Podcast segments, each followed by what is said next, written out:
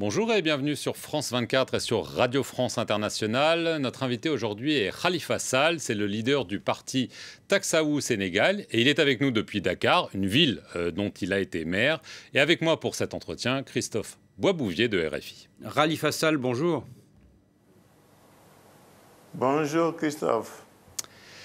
Monsieur Sall, euh, le président Macky Sall a donc annoncé ce lundi lors d'un discours très attendu à la nation qu'il renonçait à se représenter à l'élection présidentielle prévue en février 2024. Alors tout d'abord, est-ce que vous avez été surpris et est-ce une bonne surprise pour vous? Vous savez, depuis 2021, mars 2021, juin 2022, juillet, juin 2023, notre pays a vécu des moments dramatiques avec euh, de gros dommages, avec des victimes. Et c'est un combat citoyen qui a été mené par le peuple sénégalais pour que la démocratie de notre pays puisse se consolider et s'ancrer. Et le discours d'hier a été un fort moment, libérateur à la limite, puisque le président, en annonçant sa non-candidature, a délivré tout le pays. Effectivement, 2011, nous avions mené ce combat. Cette année aussi, autour du F24, de la société civile et de tout le pays, nous nous étions mobilisés pour. Et en donnant cette réponse favorable à cette requête ou à cette demande qui était devenue nationale et sociale, le président nous a fait une très belle surprise. On s'en réjouit, on s'en félicite et on le félicite, puisqu'il fallait le faire et il l'a fait. Alors pourquoi l'a-t-il fait, euh, Rali Fassad? Il a eu cette phrase J'ai promis de ne pas briguer un troisième mandat, j'ai un code d'honneur qui m'a commandé de préserver ma dignité et ma parole. En bref, j'ai tenu parole, quoi. Euh, est-ce que c'est la vraie raison ou est-ce que, selon vous, les violences meurtrières du début, du début du mois de juin et les pressions internationales ont compté dans sa décision? Pourquoi devrions-nous douter de sa parole? Il est évident cependant que la pression, la mobilisation sociale depuis 2021 jusqu'à juin 2023, dont avec les événements meurtriers dramatiques que nous avons vécus ont certainement pesé dans sa décision. Mais ce qui est important, c'est qu'il ait fait une bonne lecture de la situation, même si la pression internationale a joué. Il est évident que la décision était personnelle, parce que quel que soit ce qui sont intervenus, c'était à lui de décider. Et il a pris la meilleure décision pour lui et pour ce pays-là. Et je crois que c'est ce qui est réconfortant, c'est que ça va constituer une bonne aération démocratique pour notre pays, puisque le débat va être plus serein, il va porter sur les projets et les programmes, mais surtout parce que le président, en le faisant, montre que la parole donnée dans notre culture au Sénégal est essentielle. Alors, il y a une autre annonce euh, qui est importante sans doute pour vous, hein, dans le discours euh, du, président.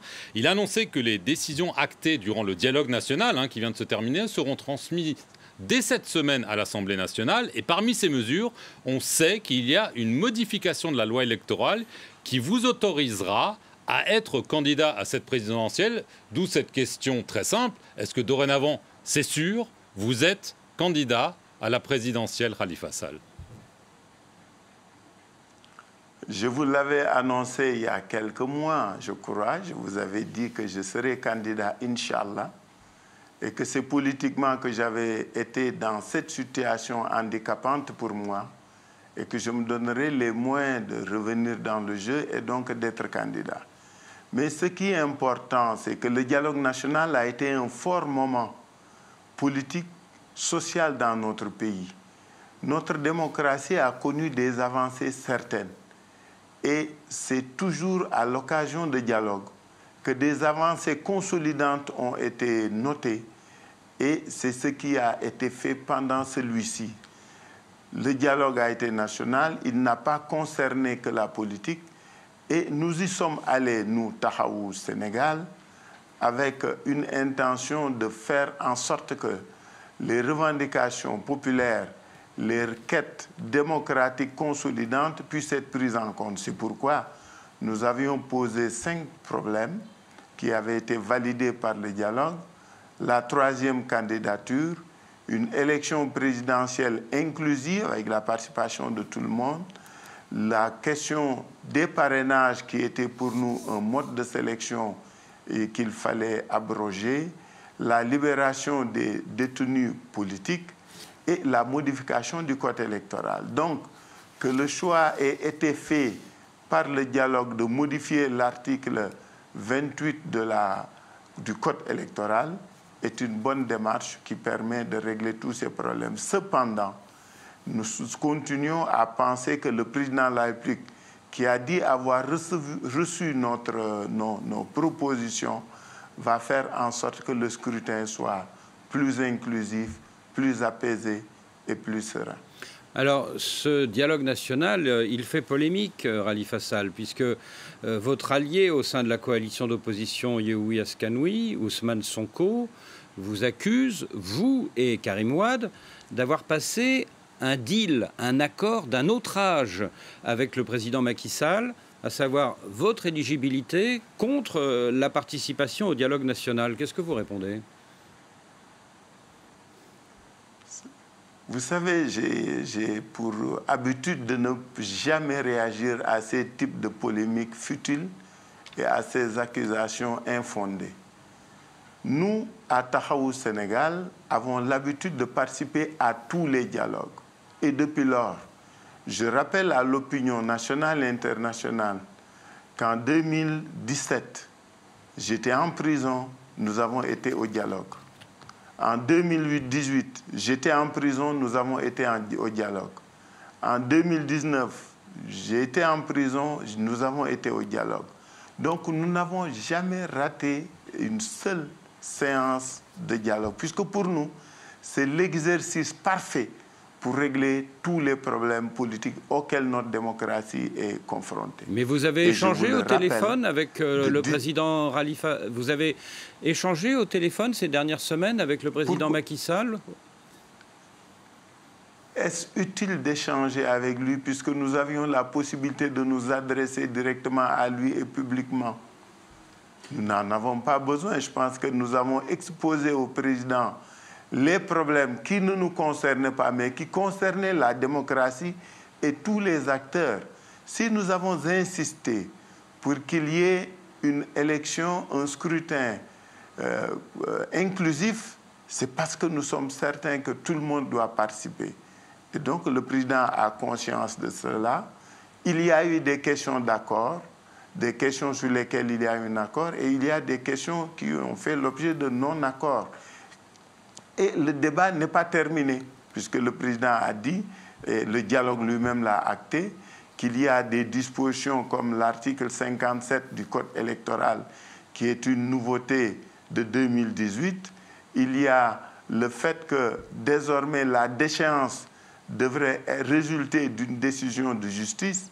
Il y a un certain nombre, les organes qui supervisent les élections, qui restent à régler. Donc c'est beaucoup de questions qui ne concernait pas nos personnes, mais qui concernait la démocratie et les acteurs politiques en général. Alors, est-ce que euh, vous dites que ce n'est pas fini, que visiblement il y a encore peut-être certaines mesures qui vont être annoncées? Est-ce que vous euh, demandez que la euh, condamnation d'Ousmane Sonko soit annulée et qu'il puisse participer à cette présidentielle? Et est-ce que vous pensez que plutôt que son arrestation, on pourrait le voir à nouveau inclus dans le jeu politique?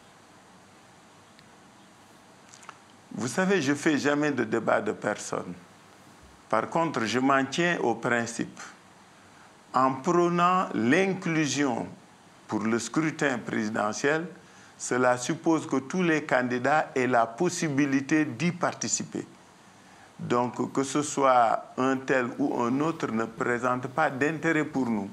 Ce que nous voulons, c'est que tous ceux qui aspirent à être candidats puissent le faire. Y compris Ousmane Sonko.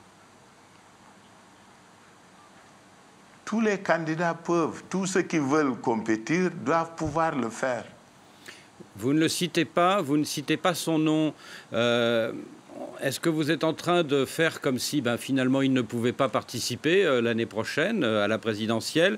Et est-ce que vous n'espérez pas tout simplement eh bien, qu'il va vous soutenir si jamais il ne peut pas y aller, puisque vous êtes membre de la même coalition, Yehoui Askanoui ça, ça c'est du Christophe. Non, c'est pas un problème. Pas, il n'y a pas de calcul politicien dans ce que je dis. Je parle de principes que nous avons prônés, préconisés et proposés au dialogue national. Nous avons demandé à ce que cette élection soit inclusive, que tous ceux qui veulent, peuvent et doivent y participer puissent le faire, que ce soit un X ou un Y, parce que c'est ça qui est important. Et ça, c'est une position de principe. Nous l'avons défendu. Nos représentants dans le dialogue l'ont proposé.